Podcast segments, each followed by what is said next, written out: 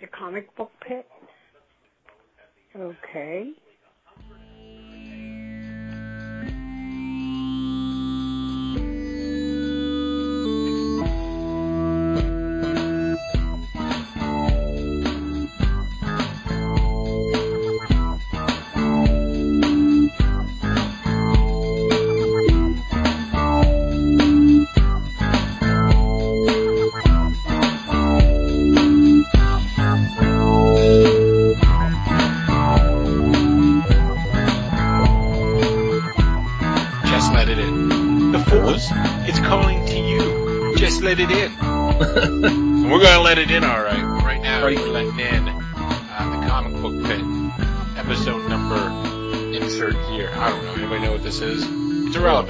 500. 500. It's two, two, two.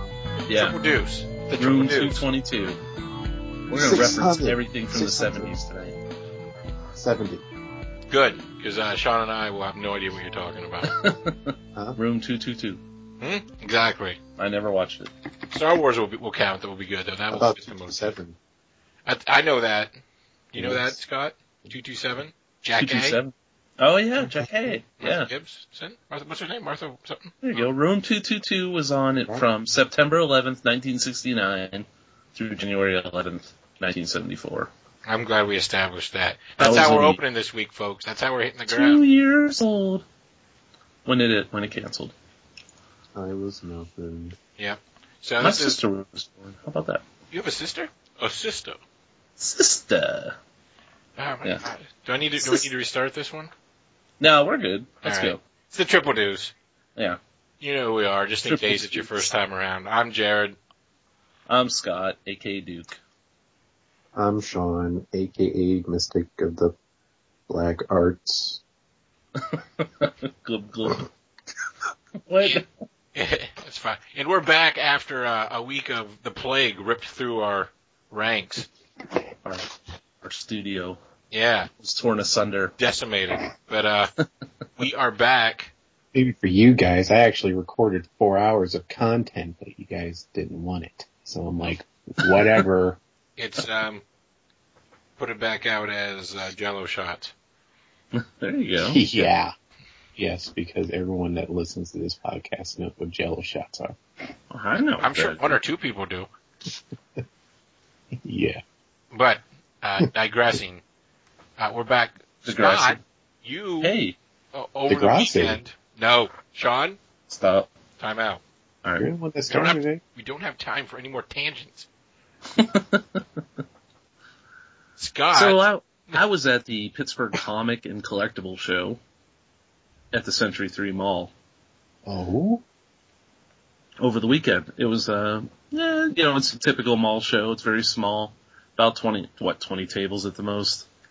Um, intimate. and our fearless podcast leader Dan was also there, uh, running the running the the show, kind of, you know, kind of ph- photographer extraordinaire and whatnot. Um, but yeah, it was a good show. Um, I don't know what to say about it. Uh, oh, I know what I'm going to say about it. Three Rivers Comic Con is coming up next year and it's it's at the Century Three Mall, and it's going to be huge. This was the this was like the appetizer. It's a little it's a little nugget, little little morsel of food, you know, a little something to get you going. Next spring will be the big, you know, uh, a brand new uh, Comic Con show for the Pittsburgh area. So, Huh. Yeah, It- and it's going to be there at Century Three. Uh, I believe they're taking over one of the store, one of the major department stores to set it Oh, up. yeah? So yeah, they could probably Like take a, over the like mall. Macy's? they could take over the whole mall if they wanted. Yeah, yeah. I forget which one it is. It might be J.C. Penney's or somewhere, but um, no, I mean they're all working hard on it. I thought that was pretty cool. And um, oh, and the other nugget of knowledge that I got from them, which I believe is common knowledge now. Um, New Dimension Comics, who is will be hosting that Three Rivers Comic Con, um, they are opening a brand new store in Ohio. Yes. Yeah, in uh, what was it, St. in Clairs? Oh my god, I I didn't prepare for that. St. Clairsville. Well, it's Saint- it's it's whatever. I mean, unless they're sponsoring It's out the by show and I didn't get the memo, we don't have to. no, it's out by Wheeling, West Virginia. Beyond that, going out on 70. So um, more news, you know, coming from them, I'm sure, but. Uh, I believe they have an opening date of sometime in November. I know that they were having open interviews. Yeah, yeah. I did read that. Uh, it's yeah, it is. It's, it's St. Clairsville, Ohio. And it's just west of Wheeling, West Virginia. And I believe it's actually at the Ohio Valley Mall because there is no other mall right there. But it's a huge shopping area and, uh, ripe for, uh, you know, for a comic store. So, you know, I'm just gonna wish Yeah. them, wish them good luck with that because that's Maybe- awesome. Maybe we can finally break into that Ohio market we've been so desperate for. That's Makes right. That's right. You know, and the comic book pit was there. We we Yeah. have a native son in our in our lineup here. I do have a question, No, Scott. I'm from Northwest Ohio. There's a difference. I'm sure Oh, there is. yeah. Um, I noticed that Valiant had a presence at the the mall show. Uh, Oh, which note that a, a publisher was at the show. Not something that is typical. Uh, do you do you know anything about this? What's going on? Why Valiant I- was there? Ah, wow. Can I just say I was still feeling under the weather? No, but uh, no, I did Yes. see that. I see that on their Facebook page that they uh, they came to the show and and left some uh, books behind for the staff, which is pretty awesome. I don't know where they were set up. I mean, I really, you Were know, you set up in that corner where you're normally located? no. Do you know where the mirror is? Yes. I was facing the mirror.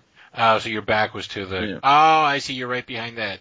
Yeah, Island for the most there. part. So like I really didn't see what was going on up front and I assume that's where they were. They Um, were on the side wall. Mm. Uh yeah, I'm probably not on the same side that I was On. Would have been to your right, so it's, it's fine. All right, move on Yeah. because this is gonna be. but uh yeah, DJ Yeah, but you I tuned DJ in for Coffman. comics and they're just talking about a mall that I've Yeah, never I- been to. I saw that uh, DJ Coffman was there too. DJ was there. He actually did the logo for the Three Rivers Comic Con. Um, That's a sweet logo. So, yeah, it's a sweet logo, and no, it was actually a good show. Um, there was it was not much for attendance. You know, I mean, they're usually lightly attended anyway, but Mhm. but the good thing was is the people that were there were actually interested in buying stuff. So, so like you know, the people that just kind of breeze in and out and don't buy anything, they weren't there. Is what I would say. But I, I sold some stuff. I was happy. And, uh, the costume contest had about 40 people last year. It had less than 20 this year. So that, like I say, it was under attended for, and, and they're not even, nobody even is sure why that happens. you know, some of the shows are really good and some aren't. But, uh, thought it was but I was happy with wasn't it. I heard that uh, Yeah, I think weather it was, okay. one of my uh, coworkers actually won it. won the costume contest. work- Oh, Dr. Doctor Doom? Doom. Yeah. Doctor Doom was awesome. He co- I I went to his Good for office delivering his mail, and he was like, "Guess what I did over the weekend?" And I'm like, "What?" And he was like, "Oh, I went to this one comic show in the mall." And I was like, "Oh yeah, New Dimension. It's and Century Three, right?" And he's like, "Yeah." And, and I won the prize, and I was like, "Get out of town!" That's awesome. Well, good for him. No, and he had some uh, nice, uh, some light effects on the costume as well, which I think, you know, kind of broke broke him out into the front. yeah. Um, that that that's an over the top move right there. Yeah, it wasn't just a, you know, a thrown together suit. I mean, he, this was it was a nice looking Doctor Doom suit. It's on par with the. If uh, it's the Corman same movie. suit, if it's the same suit I saw at Free Comic Book Day, he, it, yeah, it was very nice. Yeah. Yeah, I I was very impressed when I saw it close up. It's, Yeah. No, but it's always fun because you end up, the good thing about those shows is they're, they're small. You end up talking to other people. You meet, you meet people that you wouldn't normally meet at a bigger show maybe. Um, you know, so that that's always a plus.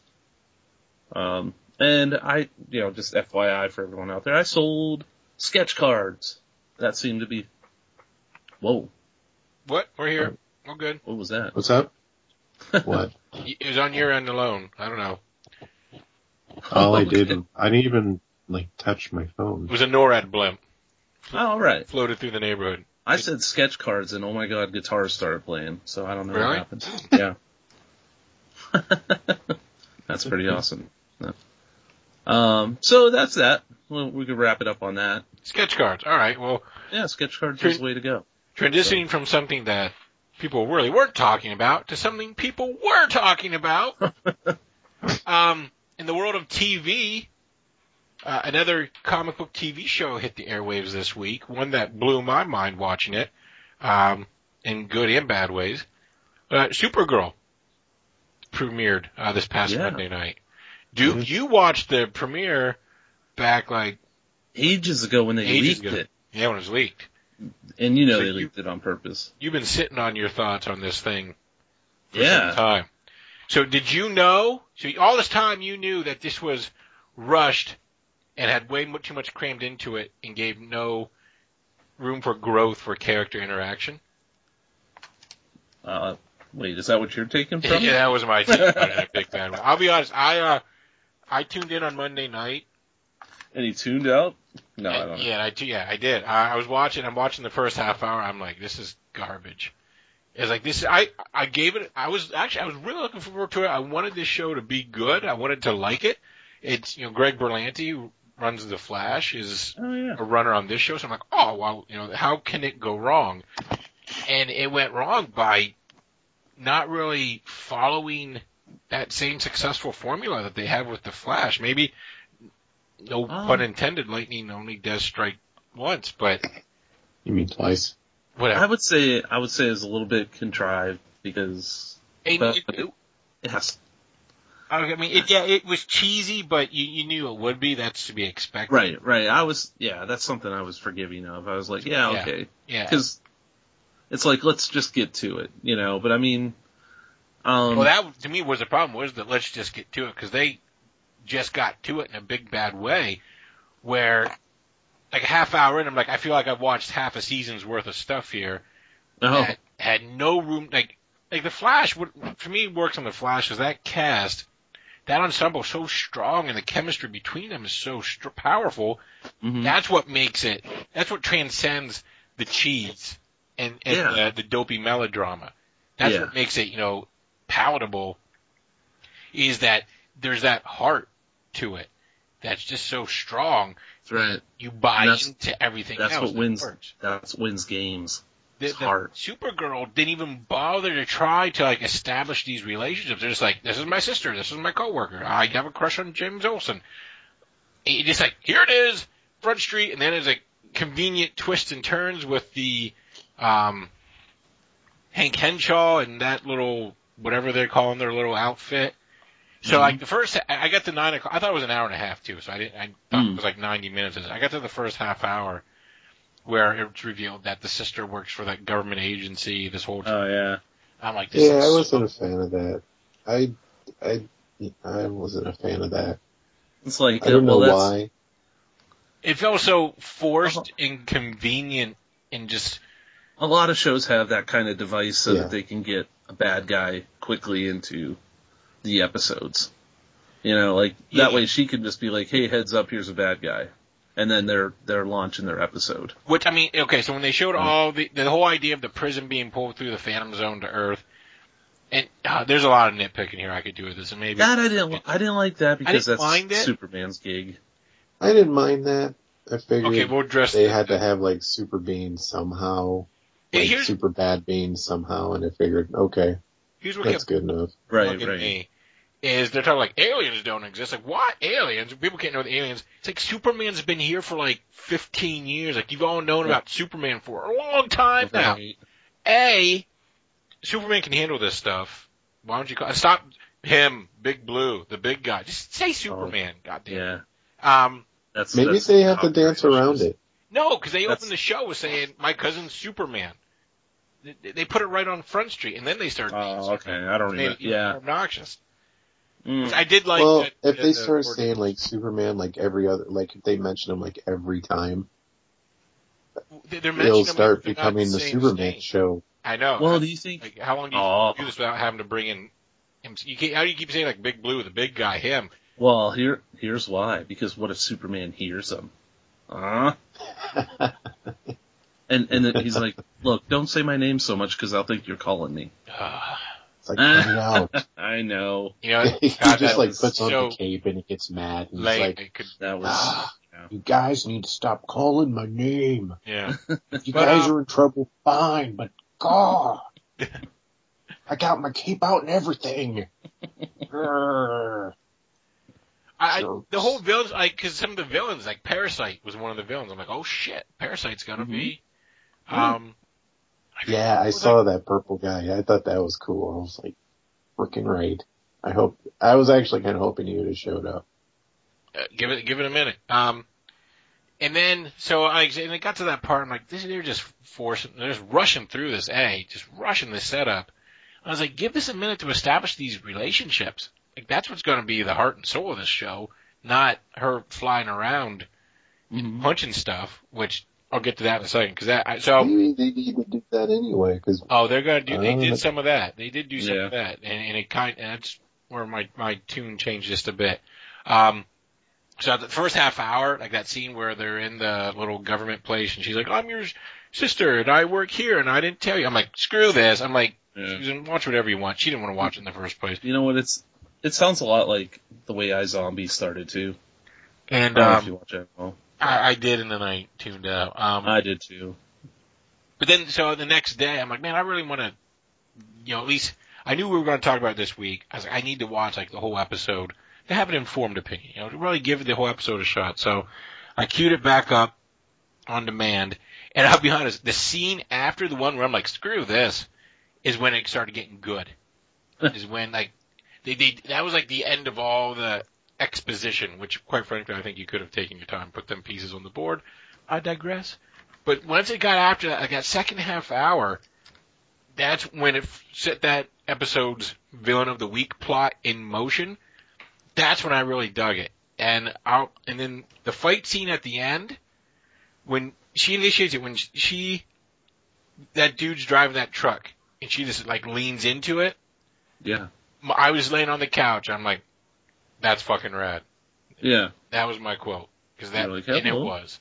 yeah.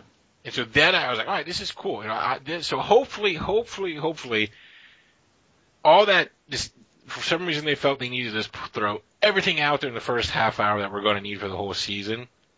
So now that that's done, hopefully now going forward they can take their time and establish the relationships between all these characters instead of just forcing everything and all the dialogue is just cliche sound bites yeah, because there's potential there for this to be as good as the Flash, which I think is the high watermark for these DC melodramas. definitely. And it's or at least relation. until Legends of Tomorrow. well, it's still gonna. I mean, it's still gonna have to measure up against what the Flash is doing. Um, and with Uh, the way man, I can't wait.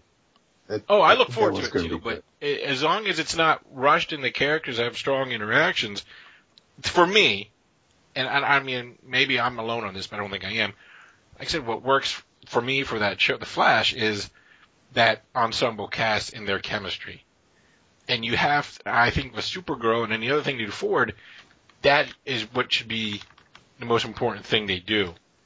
Develop that, and then all the dopiness and the cheesiness becomes palatable and, and works. Once you Yeah. have that strong core, then that other stuff is is easily acceptable.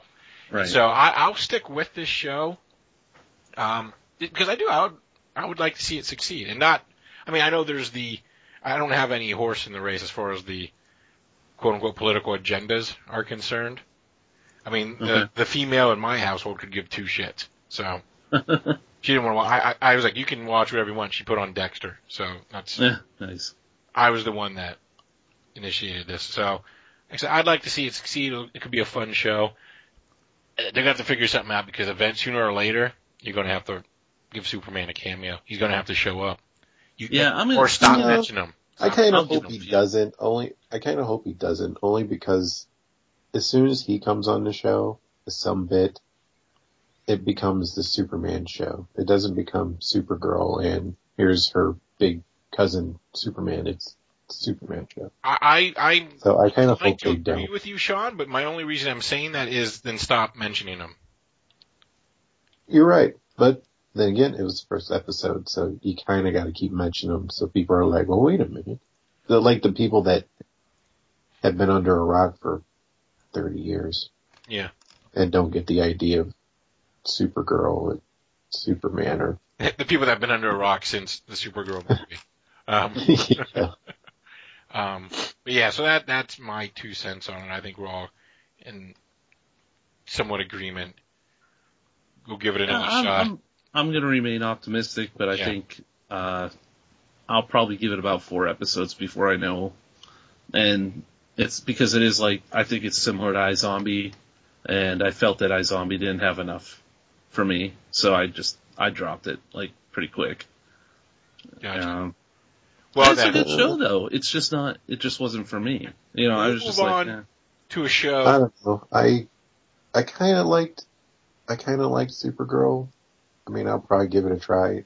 If they kind of lose that whole uh the Devil Wears Prada aspect of it, I kind Right. of was I was kind of done with it like 10 minutes in. Like don't get me wrong, Ally I like McBeal. uh yeah, I like Ally McBeal's character. That's cool. but we know yeah, we're saying kinda- it. to me, I I kind of wouldn't mind losing that aspect. I don't know what you can put in its place, but I, punching stuff. I don't know. I just didn't like that part. I kind of felt it was it was it's been done too many times in television. Yeah. Like we needed a different aspect. Well, it seems like she, like Supergirl, doesn't need to even put up with that for five minutes. Like once Well, she you start decides, seeing Yeah. hints of that, and when yeah, she's I mean, now that she's out of her shell, the character wise, as like when she was taking grief from the boss, like she did sort of put her foot down because I think Barbara was like, "Wait a minute, I'm fucking Supergirl, goddamn, I don't have to listen to this. right, I blast a hole with my loud eye lasers." right. then Handsome again, I kind of have to admit she kind of plays a lot better Clark Kent than Clark Kent from the Man of Steel movies. Which makes me wonder why. Did, I I know this is this is again nitpicking, and I know I was going to move on, but I do want to address this. Why did she? Why is she wearing glasses? Why would Because she? Oh, it's yeah. it's a thing. So she's It's just wearing them to look It's a thing. It's a thing. That's it. Like there was no logical reason for It's her Kara disguise. Danvers to be, but she disguised from what?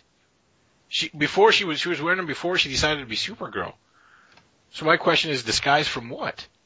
I don't know. Disguised You have from to ask not wearing. for that one. Yeah, yeah. It's like like I Maybe understand she the felt need like she wanted to be hip. Maybe she was trying to be hip. I don't took know. a page out of her cousin, the big Mhm. guy's book. Hipster Ariel, you know. Maybe that was. was It like maybe that was the cousin's uh, uh, idea for a secret identity. He's like, "Don't worry, you're good." So I uh uh glasses, you're good. No one will ever recognize you. It's been working for me. Tell you what, uh, since I've it. switched to contacts, and I've noticed this in the past, uh, it it does work. Mhm. It's weird, but people are like, "Oh, didn't recognize you without glasses." Not Yeah. everybody, not everybody, mind you, but there are people that are like, "Oh, I didn't not gonna notice you." Right. Enough that it makes me believe. Eh, if I was a schlumpy reporter, and the other guy was a, a god and with his underpants on the outside, I believe that it could work. Now it still wouldn't work because your coworkers would know the hell who you are. Or the, Yeah, and if my Heck, coworker you are. was a intrepid reporter, I would have to question their skill. Yeah. But sure. Uh, did we say our piece? we did. Okay, so let's let's move on to a show that it ruined my segue. Is Oh, for wait, all of us. And yeah. Dean Cain was in there. Awesome. And Helen Dean Slater. awesome. And Helen Slater. yes. But that was a yeah, that was cool. So moving on to a show that didn't have Dean Cain or Helen Slater, and had everybody talking Oh my good god. things. Here, we go, Scott. You ready? You can do this. Uh, The Walking Dead also was on TV this week, and boy howdy, Did Oh it have God. an episode? Here's the deal. I, I typically do not watch it Sunday nights. I'm typically a Monday watcher, and I've always been good at avoiding spoilers. It's always been pretty easy. Internet, Yeah. Facebook's been pretty good about it. Yeah. Uh, I knew things were up around 9:30 Sun, well, I guess 10 o'clock on Sunday, when the internet's blown up, and it was being, you know, the the sources I was seeing were being kind enough to redact the name, but I knew something was up, and that this Well- wasn't just an, any other episode. So I watched the 11 o'clock rebroadcast, Yeah. and I'm glad I did. And Right, because it would not have kept till Monday. it would have, and then I saw, then Dan uh, got spoiled. Yeah. everything his feed is a little more inconsiderate than mine. But um, and so then I was like, oh shit, I have to watch this now, and I'm glad I did. And I'll be honest, Scott, I want you. I think, and I think it's kind of obvious at this point in time upon dissecting it, what we thought we saw is not what we saw. That's what you think. I, I have a theory. I can we should we just put it out there? I think we can put it out there. It's been Yeah, I think we have to. All Okay. right, just here it So- is. We're going to spoil the show, so if you didn't watch it yet, I don't think Glenn was eaten by the zombies. I totally think he was. I do not. I think what we saw, like when the guts started getting ripped out, note, note the camera work. I think that was uh, that dude Nicholas's guts getting ripped out. And so, and, and, and know, you know the science of this world, when a human, a live human, is gets covered in dead person stuff, the zombies can't sniff them out. So I think Gl- they fell, Nicholas fell on top of Glenn. The zombies chowed down on Nicholas, got the blood and guts all over Glenn, and don't smell Glenn. See, I here's what. See, I don't think so. I think that um, using that rule, they they have to put zombie gore on them. Like not if they put fresh blood on them, then they're they're like, hey, the barbecue, you know. Um, like the walkers will come at them because they smell the blood. Whereas if it's dead, you know, So long dead, not fresh dead. Right, because I mean, you think about what why there's always half-eaten walkers is because the, eventually the person is dead, dead. Like they like to eat something live, and eventually when they die, they quit eating them and they walk away. So that corpse then gets up because it eventually the meat's dead. So I think as long if he smells like fresh blood, they're gonna eat him. So, but I, I think he, I, I I'll I'll tell you why I think for a number of reasons in the story that I think that he that he has saw his his end is for number one he called Rick a dumbass. And that was his the very first thing he said to Rick in the very first you know meeting. He's like hey dumbass in the tank you know what are you doing down there? And you know so it's almost like signing off you know like the the last, the first, the last words that he said to Rick was that. Um, Really? So, what, what, I, so, So as far as story week's episode, so in this past week's episode, yeah, everyone put you called Rick a dumbass. Yeah, Okay, on the on the walkie-talkie, okay, I missed that. Went over my head. and in the very first one, he called him, and he, he called into the tank, and he So was you- like, "Hey, So you saw symmetry. yeah, there's a symmetry there." And the other thing is the symmetry, or the not symmetry, but the um, and, and you know, this is my pun for the night, but the Stephen Yin and Yang of the situation. There was a Glenn is the yin, and what's that guy's name? The other guy. Nicholas. Nicholas was the yang. And Nicholas was the absolute opposite of Glenn in every way. He was a coward. He ran. He left people behind. Glenn, ultimate hero, never leaves a person behind. You know, and that, I think in a world where there, these two were like forced, you know, like opposites. They're two sides of a penny. And in that kind of world, the bad side wins because there's just too much of it. You know, like Glenn's goodness couldn't outwin in a stalemate you know, against that kind of, you know, his equal opposite. And so I just feel like that the way they wrote it was like, this guy is his, this is his opposite, and this is how he goes. You know, like I was like, if this, this is good, you know, I was like, this is good writing. You know, even though I was like, at the time too, I'm like, no, not Glenn. You know, but I was like, holy crap, this is awesome writing. So I was like, you know what, I, I am actually more okay with him if he's, if he stays dead. If they bring him back, I'll be extremely disappointed. You So- almost swayed me, Scott. You almost want me to, to root for him being dead. Maybe he comes I back just- as a zombie because they did say that you know, he comes back in one form or another. Right. Scott Gimple said that as far as like, uh, you know, parts of him will come back. and it's Maybe like, he's a ghost. Yeah. Oh my god, I wish they'd put ghosts on the show. But, uh, cause that would confirm my theory about the whole show. But What you, wait, what's your whole theory about the, my whole theory about the show is that it's not, it's not some airborne disease. It's actually a supernatural event. Hell did fill up. And the dead have nowhere to move on to.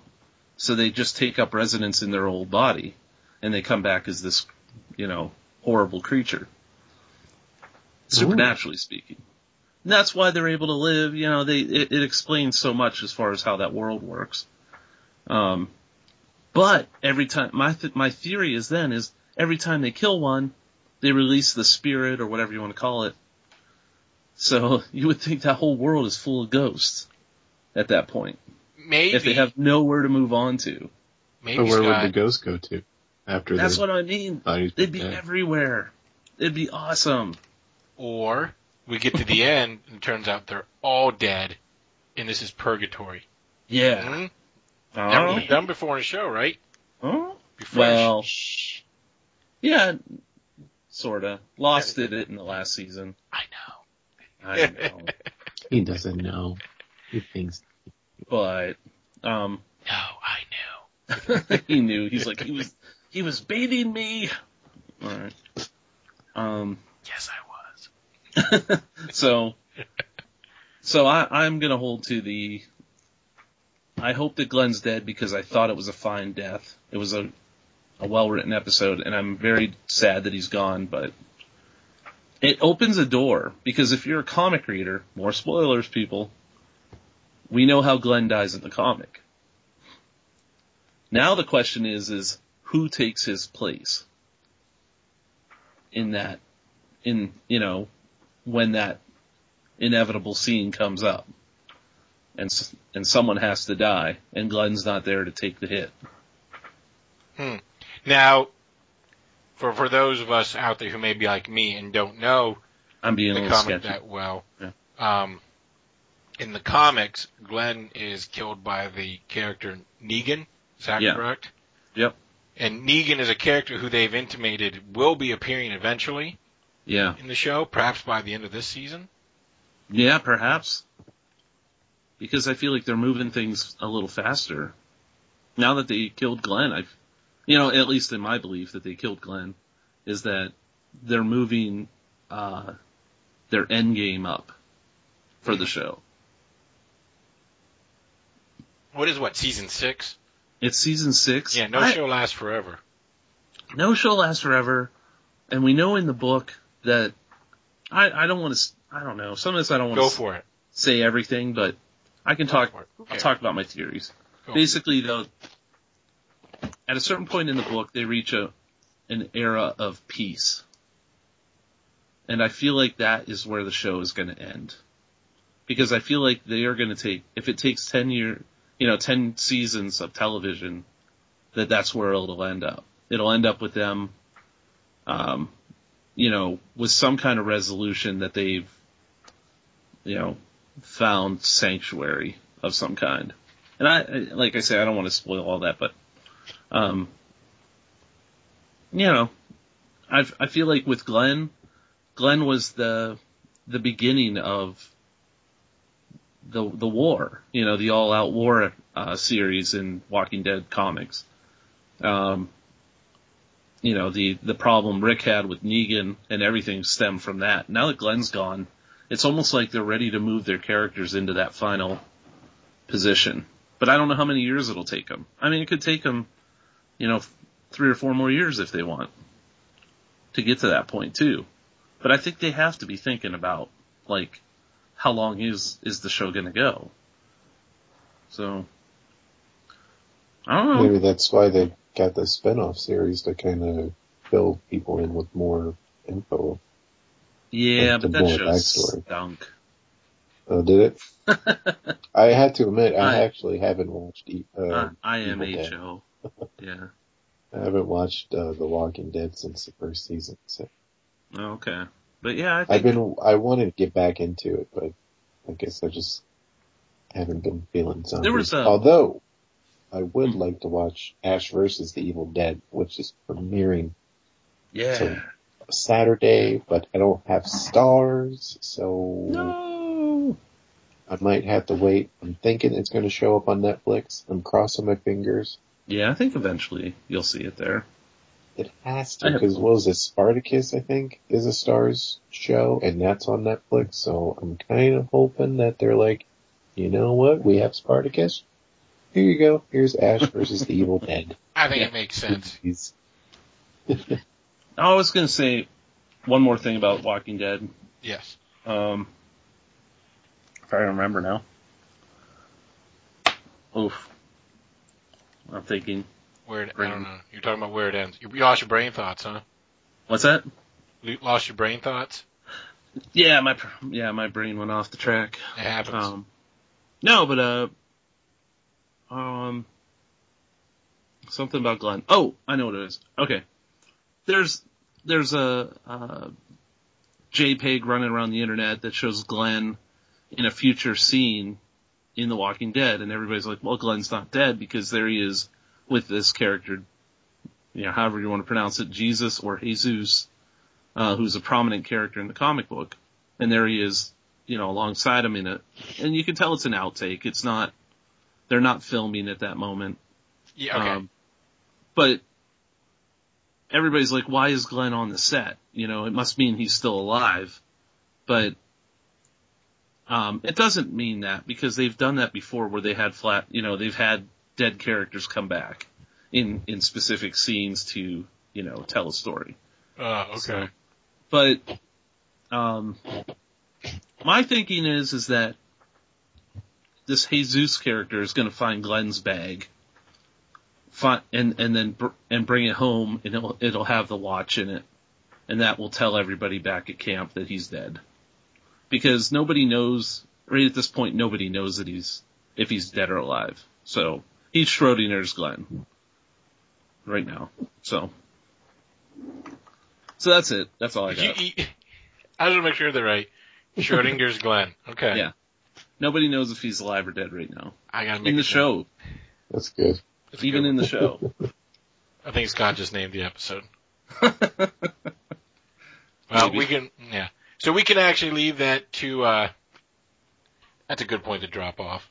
We'll yeah. move on to, um, the namesake of this program, comic books. And, uh, I read a book this week. Yeah, I know. What? You read something? No, I I thought it was TV show pit. Yeah, I read a comic book this TV week. show pit. Yeah. Um, I read The Twilight Children from Vertigo. Nice. First issue, uh, written by Gilbert Hernandez, drawn by Darwyn Cooke, a favorite Oh. of this program. Yeah. Oh.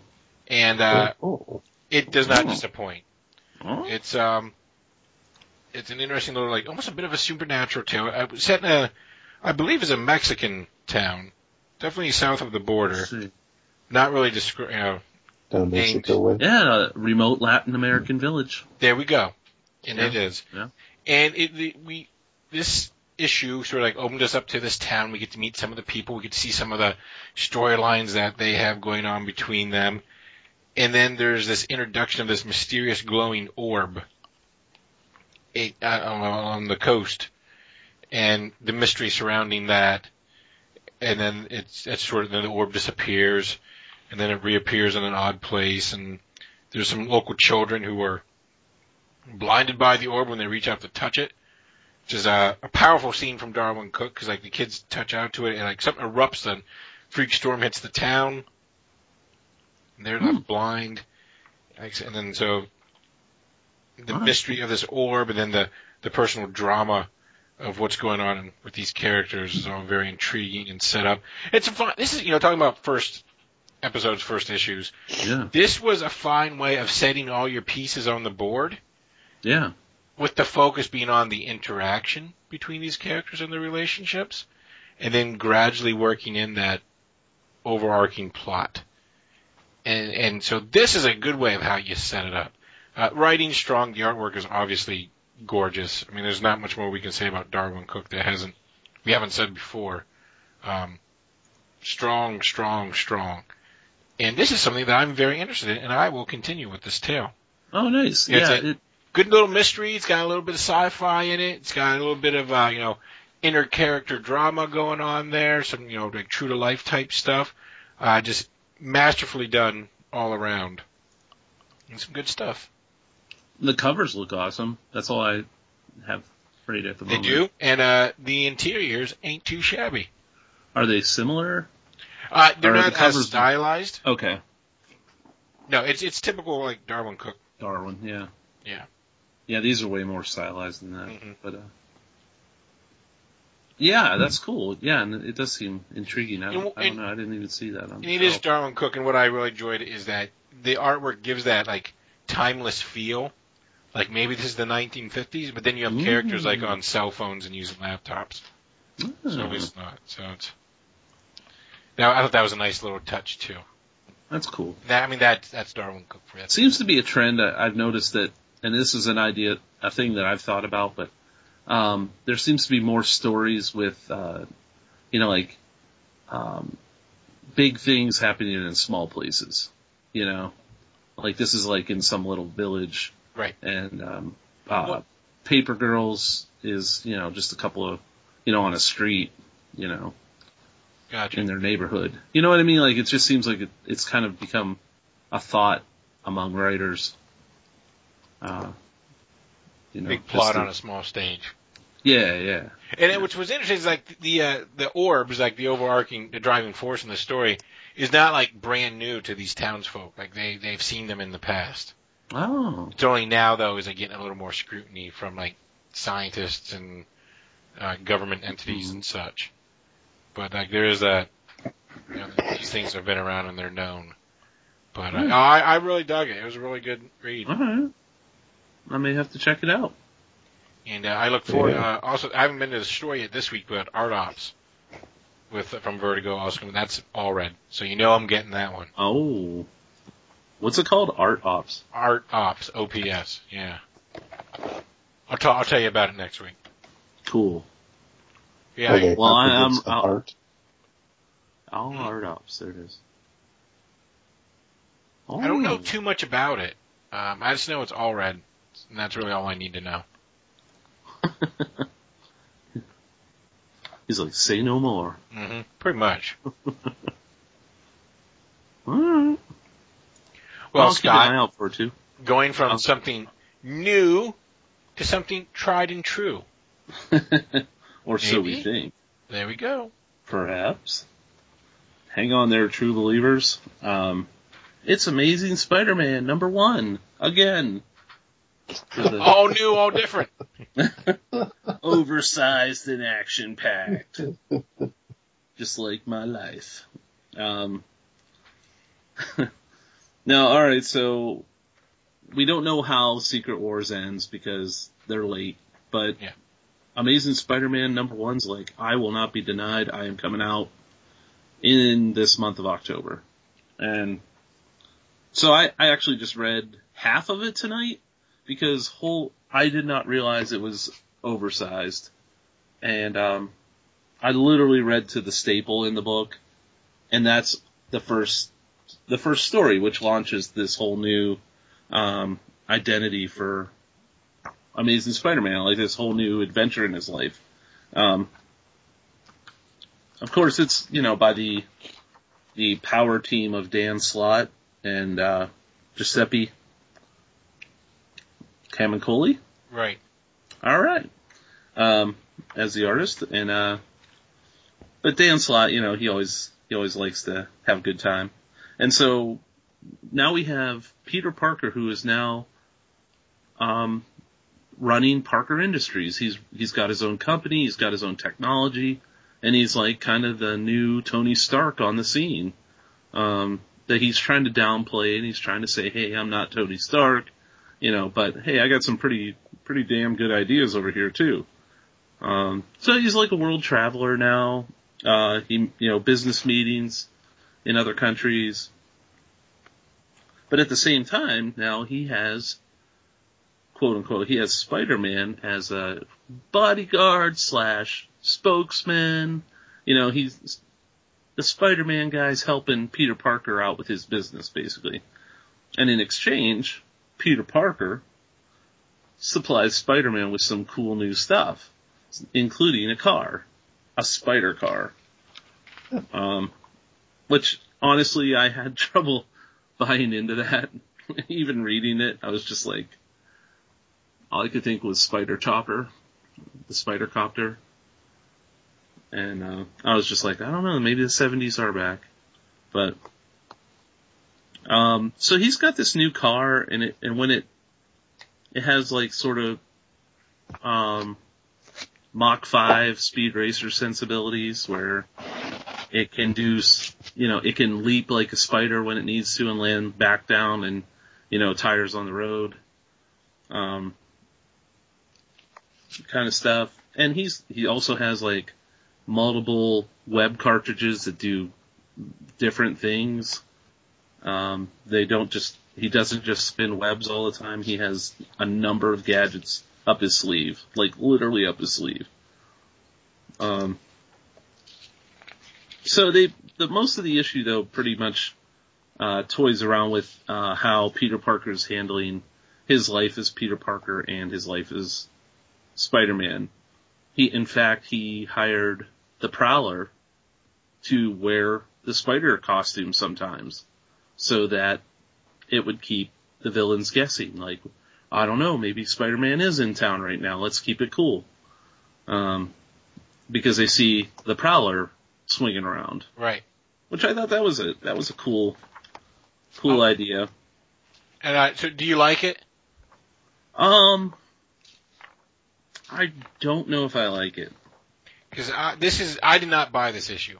Yeah. Um, like I said, I was going to jump off at, you know, I, at the, at the, uh, end, whatever it was, at the Secret Wars yeah, breaking yeah. point. I was like, ah, I'm done. And, um, and I held to it. Now I did flip through it and unfortunately you had, didn't read the entire book. I, I didn't read Right. any of the book, but I did flip through of it. And I flipped through it, I'm like, yeah, I don't need to read this. And at the end, there's a reveal that I'm like, ah, caught it. But you haven't gotten that far yet, so we can't Was it- discuss that. Well, was it Doc Ock? Do you want me to answer this question? Just yes or no. Yes. Yeah, okay. Yeah, I got to that part with the robot. Oh, you saw it, so yeah. And I think yeah, that's we that's discussed where. that here. Like that's where he went into that robot. Yeah, he's in this robot working with Anna Marie Yeah. or whatever So I'm like, oh. And then so it's like, I, there was a hot moment there where I thought about it just for like that sake of nostalgia, but I'm like, I was flipping through, I came and Coy of, of the Spider-Man artists is my least favorite. hmm And I'm like, I don't, I don't care. And and I flipped through, I'm like, man, this is just a lot of, like, I saw that whole car chase scene. I'm like, I don't care. Yeah, There's a lot that of was. words here, and I don't was feel a like lot of- reading them. It, it felt like a movie, but you have to read it, so then it slows it down. Like if it was the kinetic feeling you get Yeah, in an action and I'll movie. be honest, like I always wanted to see like Spider-Man in a car chase, but I got to see Spider-Man in a car chase, and I didn't care about Spider-Man in a car chase anymore. Right. Um, so I, I, I I'm I'm reinforced my you. decision. Uh, it was a good run. Jesus, it was like eight years. Yeah, I didn't buy issue two yet, and I know it was out on the shelf, and that's why I was like, I really have to read number It one. quick turnaround time, wasn't it? Yeah, it was, and that that's one of those things where they they gotta they gotta slow their roll when they do that. They Yeah. gotta. The- I mean, this is a double sized book. Yeah. The post-event books are they, they've always been doing that. And that was another, like, Yeah. factor when I was like, man, I gotta drop this part. Because they did that, I think, with the previous volume. So yeah, I, I'm I'm digging Doctor Strange a lot more than this book, Oh, and yes. I think I, I might end up staying with Doctor Strange and dropping Spider-Man. And you would be like me then. Yeah, I, I haven't decided just yet. I mean, I'm gonna read the rest of the, I'm gonna read the backup stories. There's like four more backup stories in this, which is pretty cool for, Oh yeah, for because it sets six the dollars stage or for the, was. the Spider family. Yeah, It's typical. Um, yeah, it's so just launching all the other books, yeah. Right. Which I, I really don't have that great of an interest in, unless they're in the main title. I really just, it doesn't matter to me. But, Gotcha. um, so yeah, I'm on the fence about it. You know, it's, it's neat. It's, but it is, like, I'm not an Iron Man reader either, so if he's gonna be more like Tony Stark, I lose interest because I, you know, I don't really care about all the gadgety technology. I did notice they addressed that within the. I did notice that that was addressed within the book itself. hmm I don't know if you got into that scene or not. Uh, yeah, where he tries to downplay his uh, being like Tony Stark. Yeah. Yeah, and he his flies down. I didn't read the. I just saw someone like ask him, was like, "So you're just like a poor man, Tony Stark?" Pretty All right, much. So they're addressing it. Like, all right, they, they always that awareness. He oh, does still the, there. He does the thing where he says like, I, you know, I, I own the company, but I cut my own salary down to middle management, blah blah. You know, and that's kind of what he says in that scene. And then like his assistant or whoever was like, "Hey, you did really good, um, and your fly was down the whole time." and he's like, Parker "Oh. Luck. Yeah. Yeah. So, um, so I don't know. On the flip side, though, I I forgot. I I had picked up a couple of the old, like, the very first issues that Dan Slott wrote, um, many many years ago Mm, okay. for Amazing Spider. I picked them up a couple weeks ago, and I haven't read them yet. So I'm I'm actually more interested to read those than I am to read issue two. Now, is that the start of the brand new day era or the big time era? It's it's actually before all of that. oh, it's it was like fill-in issues, which I I was going through a dollar bin, and I was like these these are Dan Slott books, you know, because I was actually looking for, um, Like Botchlo, oh, okay, okay. and I found a couple of his, and then as I was going through, I saw Dan Slott's name on the cover, so I grabbed those as well. So, um, so I'm I'm curious to see, you know, because this is that would be his very early early work in Spider-Man, where it's like But one or two want- issues. If you wanted to see Dan Slott's first crack at the webhead, Mhm. then you need to pick up. I believe it's Ren and Stimpy number six. And I ha- I've had this book since it came out. It's when uh, Spider-Man teams up with Powdered Toast Man. Ah. That's awesome. Nice. Well, hey, there's another team up that I think Sean can tell us about. Right? That's right. Segway. It's my department, Scott. I appreciate Ah. Uh, it. So going from one number one book to another number one book. And another number one book. Featuring the Colonel? No, No, I- number sh- one. Not that one? The outline, Scott. I do. I don't know. I don't have the notes. Neither do I. So going from one number one book that we've seen before and before and before to a number one book that we haven't, Sean. Yay! uh, this week, well actually it was last week, it, but you guys got sick. Told you not to eat that raw chicken. It's tasty. Yeah. Can't help You it. You have to cook the chicken first, guys. No.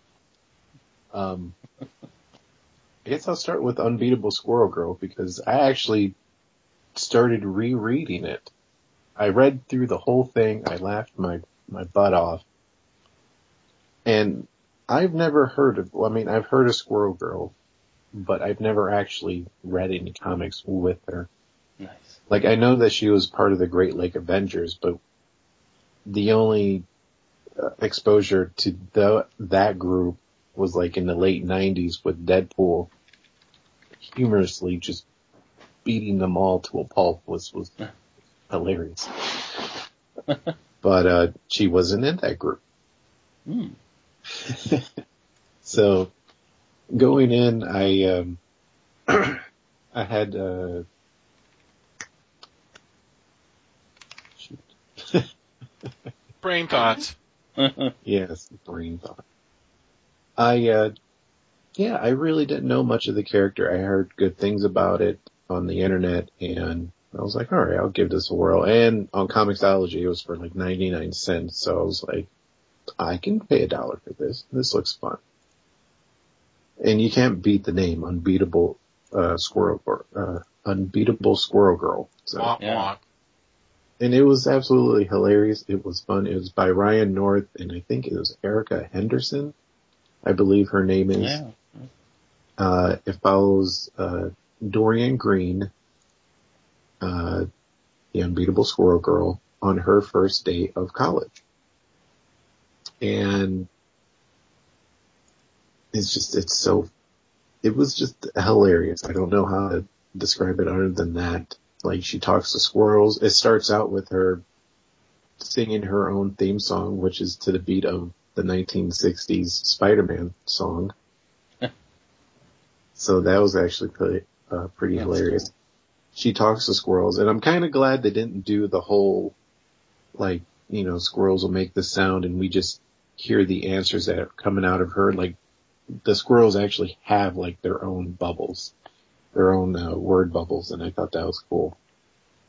And in this episode, she faces off with uh, Kraven the Hunter, which at first I was like, okay, this is going to be kind of lame. As well as I thought Kraven the Hunter shot himself, but apparently he got better. I I'm trying to remember because I thought Kraven. There was. Do you remember Scott that that storyline in Spider-Man where Kraven returned? Okay. So you don't. No. Remember it was like the whole Kraven family. Oh, yeah. It was like the la- crate, like the Glass Hunt or something like that storyline. And he was like resurrected, but I forget where he was left off at. Hmm. I don't know. I just know that I heard through the grapevine that he kind of died, and I figured he just got better.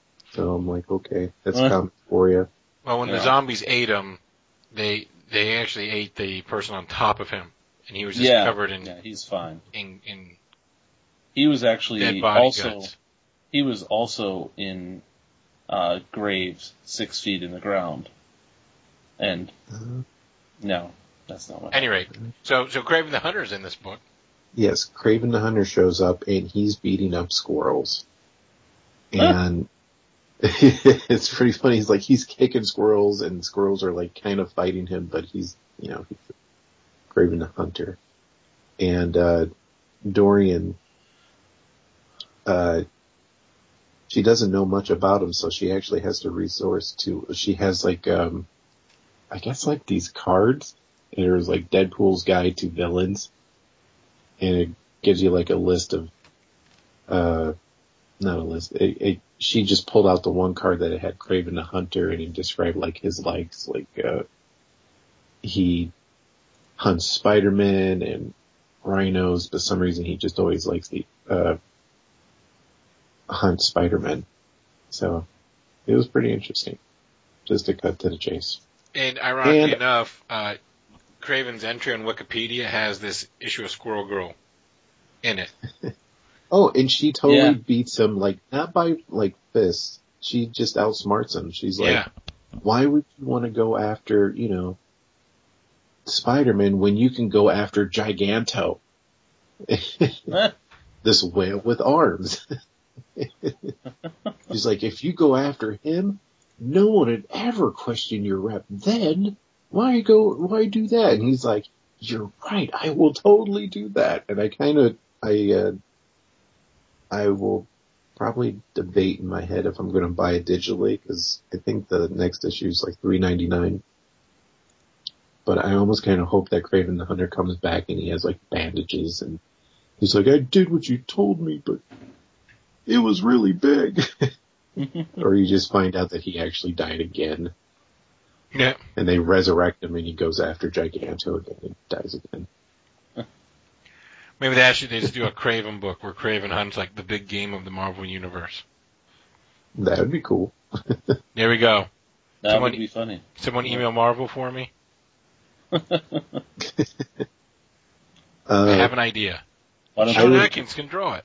you write it and Sean draws it and pitch it to them. Yes, there we go. Time to get busy. Um, but I would definitely buy this book again. I'm I will probably buy this book. I'm def. I already ordered the the trade from uh, the library, so I'm going to be reading that. I loved it. It was just, I it was just a pretty damn fun book, and it was funny as hell. Like I haven't laughed out loud in a while when I'm reading a comic. So. And the other book I read was, what was it, The Colonel of Two Worlds? I don't remember the title, but Yeah. basically it's Colonel Sanders in a comic. And there's an evil Colonel Sanders and I don't know if I should go in much detail because it's free and you can find it online and all I can say is that our Colonel Sanders of Sanders Prime is effing hilarious, like every which way. And I have a feeling that the writers and the artists was like, alright, this is totally a promotional thing. Let's just go crazy. No one's not going to read this. Who's going to read this? and they were like, let's just go nuts. And it, they did. It was hilarious. Um, for everybody out, you go go to kfc.com slash comic, and and that that is uh, where you can download that comic. yes. Going So, there now. I I am And it's too. I gotta free. get this. It was hilarious. Like the, I think one of the best lines, it's kind of sticking with me and I hope I don't butcher it, is, I assume it's Colonel Sunders. They never really said his rank, but I assume that he's, he's like the evil Colonel Sanders. And he's getting his butt whipped by Sanders. and he's, he's talking to Captain Cold and Mirror Master because they're the ones that brought him over. Yeah. he's like, why aren't you guys helping me? And Captain Cold's like, even a captain knows that a colonel outranks him. I was like, oh, Oh, there we didn't go. I got there. it now too. I will. I will be reading this shortly. I, I laughed and yeah, it was, if I would, I definitely would have paid for this book. I would actually love to see more of this. If it was written the same way, not seriously, not like a serious tone. you hear that? KFC, DC, Sean Atkins wants more. Yo, Colonel Sanders you got- go- Like if they did Found a more fan. crazy stuff like that with Colonel Sanders, I would love every minute of it. You know, 'Cause I, I guess it's not um, Norm. it's like that carpet bagging. what? I was. It, it doesn't tie into the recent commercials, so it's not like Norm Macdonald, Colonel Sanders versus Darrell Hammond, Colonel Sanders. right. Did you know there was commercials? Yeah, Yeah, but as, uh, as far I as I know, Macdonald- that's not the case. That's not the case. Okay. Yeah. Yeah. and I, I almost like the characterization, like, uh, the evil Colonel Sanders likes everything the easy way, everything's processed. like, it's nothing, it's not, it's not made the hard way that Colonel Sanders keeps mentioning like every five minutes. And apparently Colonel Sanders and Colonel Sanders have the same, like that, I guess like the KFC headquarters in the same area. I guess it's like Central City where Colonel Sanders sees like this bad commercial by Sunders. He gets mad and he's like, Barbara, hold down the fort. I gotta go handle some business. And he's like literally walking out the door. In the next panel, you see him walking to Colonel Sanders' restaurant. Wait, wait, wait. apparent- Colonel Oh. Sanders is from Earth Three, Yeah. where like the, the the crime syndicate is from. Yeah. Yeah. That's hilarious. And apparently everybody there, like the, the patrons are all sad and just like, why did I come here?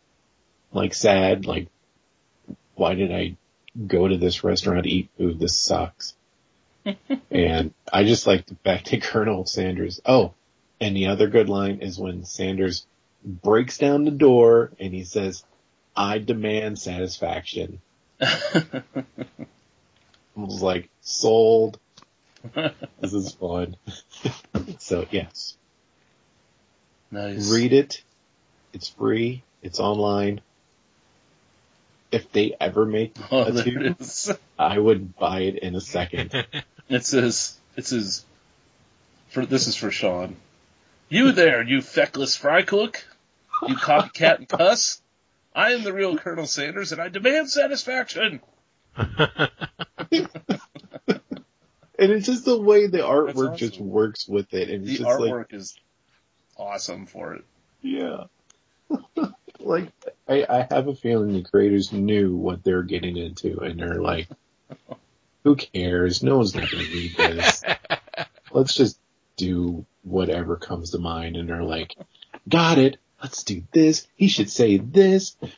Freaking right. Oh, my, this scene where the Sanders finally meets Saunders and then becomes like an ad for KFC. He's like, at my restaurants, we freshly prepare our chicken. I see a blend of eleven herbs and spices beats anything you're using. See, but I can see this all going over your head, so here's something you understand, and he punches him, like, right in the face. Oh man. when did Colonel Sanders, like, get these fighting, you know, he fights pretty good for a guy that's been dead for 35 years. Yeah. And he's scrappy too, and he's always pissed. He's just one pissed off guy. And he rips off his sullied suit. Oh my god, like, and then they have oh, like that a, was great. I That love it, they have, great. If you go to the last page, you have a breakdown of like all the special features of Col- the Colonel of Earth Prime. You know, like his inspection spectacles, his facial Oh, yeah. hair, you know, and, and the value of each item, you know, so his facial hair is worth two hundred dollars. A ribbon tie, he's only 10 bucks. Yeah. Poultry ring's a little pricey. The Yeah. chronometer. Oh my goodness. Oh wow, yeah. oh my. That's good stuff. Tell you what, it's got a sense of humor about it. Yeah. Doesn't take itself seriously. Yeah. I'm kind of, I'm glad that they didn't. It's got a snazzy Tom Grummett cover. And that's the books I've read. I've read a couple others, but those are the two I'm talking about. Well, as far as books go, I think that's a fine spot to uh, Yeah. let things go. But before we go for the week, we would be remiss to not spend some time on this one last bit of information that came out since our last episode. Uh, Yeah. Something a little near and dear to your heart, Scott. Oh Uh, we're getting a little bit closer. As of this recording, excuse me, we are about what six weeks away. The trailer. Right now, the force is stirring, but in six Have you felt it? that shit's getting up. Just let it in, Scott. Just let it in. Oh my god, I So can't the- wait, man. The, I guess we're calling the full trailer came out. Yeah, this is the full trailer, and I don't think they're gonna do. You know, it's not gonna be like t- trailer two, trailer three kind of thing. This is it. So I think Great. they've showed us everything they intend to show us, which is which is fine with me. I mean, I'm already in. I already bought my tickets for opening night. Did you? Okay. Yep. Oh, really? I'll be honest. I Yeah. tried, and the websites had crashed, so I couldn't get through. The secret was uh, to go right Maybelline. to the theater. I went. I, I, went did right. that too. Oh, really? It crashed. Yeah, I tried the, the, the How- theater out here in Greensburg, and I couldn't get onto the site. Oh, you know what happened is, I may You have read? had. You know, I had a uh, an inside uh, advantage, I think, because uh, my friend Ray called or he messaged me and he said, you know, and this is before the the trailer aired during the Monday Night Football game, Right. and then the tickets were to go on sale immediately after. Was the what they were saying all day long? Well, he messaged me sometime during the first half, and he said, "I got an email from Fandango. The tickets are on sale now, and the site has crashed already." And I was like, "Whoa!" And so I called him and I said, "All right, I'm gonna, I'll try Cinemark." I got on Cinemark's website and I got them. I bought them, and then as I understand it, their site crashed shortly after. There you go. So I got in there. Uh, so Thursday night you're going, or Friday? Thursday night. Is that when it opens on? Th- is that Well, they the say it's. Friday. It, it's supposed to be. Remember how they the used to 18th do is a? Friday. Yeah, Yeah, they used to do midnights, but now it's just the night No. before. Yeah, it's it's it's 7 p.m. on Thursday. Thursday. So Very cool. But- completely sold out in within an hour. I bet. I mean, it was Yeah. so fast so, uh, the, for the first night. all right. You know, there's still a whole weekend uh, of seats left. So I mean, I know you were already amped to 11. yeah. Did this thing dial you up any further? Um, I wouldn't. I would say no, I, but I just, I was just more like in question mode when I saw it. I was like, this is cool, but you know, like I was trying to piece things together, figure out, you know, now of course, you know, our question was, where's Luke Skywalker? Yes. And, and no, he is not Kylo Ren. Everybody just stop.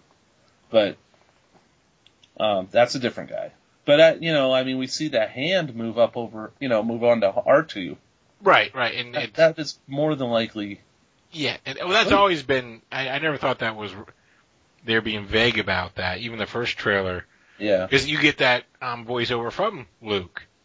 He's like, the, the force has always been in my family. He's like, I have it, and they show that same shot of him putting the hand Yeah. on R2. So, but Um, I will But I- say, Scott, it it amped me up. I I don't. I still see old Harrison Ford, but I did see a little bit more of Han Solo there. yeah. That yeah, scene where it's like it's all true. I all was like, oh.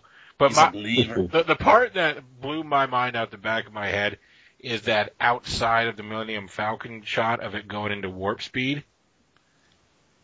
It- Yeah. if you if you're watching, it's about the 117 mark in the trailer, where you see go. Pew, like we've never seen it from the outside. And Yeah. I was like, thank you, J.J. Abrams and technology for giving me something I never knew I needed. Yeah. But I, I Um, will be there at some point as soon as I can get a ticket to it, and I will go. I will do multiples. I will do IMAX 3D, and I will do standard. Unless I IMAX went for 3D is like Well, I know that I, like the aforementioned, I don't have the glasses anymore. Like the gla- the 3D glasses won't really be a problem for me. Oh, that's true. Yeah. And so what was once a hindrance is now no longer an obstacle. I, I mean, I think, uh, you know, I'm okay with 3D to some degree.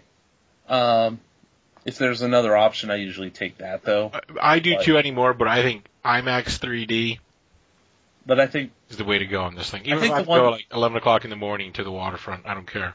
yeah, the one, I think the one that burned me out was The Hobbit, and it had that high frame rate Oh, right. with right. the 3D. I mean, I felt, I felt like my eyes were gonna fall out of my head. Like, it was so much, it was straining, you know, a strain. But, uh, I do remember you telling us that. Yeah.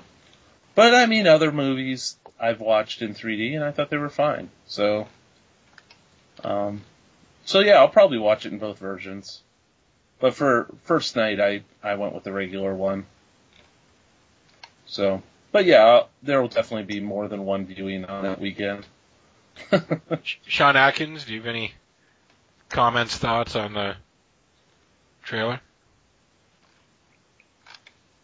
No, it looks like a pretty solid movie. no, yeah, I looks suppose. It's a thing. Eh, I don't know It's like about this this Star Wars Star might off. Wars might go somewhere. No, I uh, I'm trying to remember the trailer. I I I think it looks pretty good. I definitely am excited. Uh, I know I won't be able to see it opening week or probably um, opening month. Or year. Eh, maybe. Stupid babies. Although I kind of, I kind of wish I was in Canada because I think I read a blip about Uh, Uh, I can that Canada's that. Netflix is going to have it, and I'm like, ah, Not right away though. Yeah. I Um, don't care. I have Netflix. yeah, Canadian Netflix, pretty much like when it would hit like HBO or whatever here. I think it's Starz or Showtime has the rights in America, but in Canada there is no like version of that anymore. So now, like when it hits the pay stations here, like so those upper cable, like the HBO show, what have you, it'll hit Cana- Canada, almost like Canadia's, Canada's Netflix at that point in time. So it's not like on December 18th, Hey, let's sit down with some flapjacks and watch Force Awakens, eh? I still don't really care. Canadian I have I have Netflix. Darn it. Well, go Little online and maybe you can like trick its IP into thinking you're Canadian and you can watch it that way. Yeah, Oh, I'll I'll throw this one out there just because that way it's on record. But my guess is that is that Rey will be the ultimately be the Jedi of the movie. Um, you know, Finn might be because they show him holding a lightsaber and everything, but he's more of an action guy, and so Rey Who's has that? s- the girl Okay. Daisy. Okay. Um, I kind of hope they go into uh, Leia's powers. Like, I kind of hope they address that. I know. Um, I agree.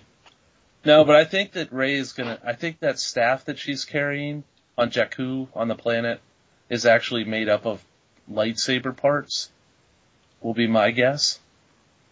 I'm just throwing it out there. I, do you remember hearing like a long time ago in a galaxy far, far away, uh, like uh, supposed plot line where they find like Luke Skywalker's lightsaber, and then Han Yeah. Solo helps them track down Luke Skywalker.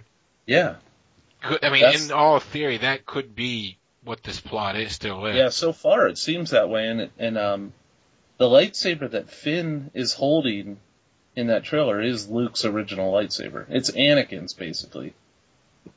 That's the, Oh, yeah? the lightsaber that was handed down. Yeah. So I mean, it's that is definitely probably, um, and as far as we know about all what what I know about Kylo Ren is that he's after, you know, um, he worships Vader, and so he probably wants that lightsaber from Finn in that scene. he's the ultimate collector. Yeah. No, it's no longer me. I collected the bones of Darth Vader. I'm the best collector there is. She's like the Michael Jackson of the Star Wars universe. Yeah. Yeah. Walt Disney. well, Michael Jackson One of bought one. the Elephant Man's Yeah. bones. It's a one of one limited edition. Yeah, one of one. Yeah. You So know, it'd be interesting that's just my if Guesses. you know, it'd be interesting if they kind of like erase the part where Luke and Leia kiss. Like, it actually turns out that Leia is not his sister. That sounds like a plot for Arrested Development. Yeah. This is the story of Luke Skywalker. yeah. oh my god, that'd be awesome. I might need to do that. Look on the internet, Scott. I'm sure it's there. It's So. got to be out there. Yeah, If we can think it, it's been created. yeah, pretty much. Yeah. All right. Well, fellas, it's been a week, Yeah. so nothing coming up, right? Nothing of note to promote. No. As far as shows go, I'm. Yep. Uh, my next show is gonna be in back to Butler in February. So Oh, but well, plenty of time before ButtCon. yeah, so we don't need to Sharp. I- chirp too hard on that one. But hey, uh, You, you Sean know, Atkins, any appearances coming up? Yeah. So the people can see your pretty face yeah, it's at work. at work. All right, we'll go see Sean at work. oh, Tell, him, tell him the comic book pet sent you. yeah, Yeah, that's solid. Sean will be appearing at work this week. If Monday through they're from Friday. eight to five. Duke, did you have something? It sounded like you, you thought of something. no, I thought of something, but I was gonna, I'm gonna tell you after the show. Okay. So, Sorry, folks. Um, so you don't get to find out, but everybody should check out Three Rivers Comic Con.com as well. there we uh, go. for an up, Yeah. upcoming show in in the spring. And picks. Oh my Hey, god! uh, but plenty of time. Don't worry That's about that. Plenty Oh, of yeah. time to promote the picks. Oh, all the machines are running already. I'll tell Yeah, you that. yeah. So I love it. Are. So, um, All right. All right, folks. This has been it. This is uh the triple deuce, the comic book pit, number two Three twenty two. turds. Two twenty two, right? Two, two. Two two two. 223, No, don't 4, Next. say that. 5, 6, Next. Next. Next. 7. The triple deuce, two twenty two. I'm Jared. I'm Scott. And I'm Sean, The Count. the Count Dracula of the Dark Arts. April. See you next time. Vaya con Dios.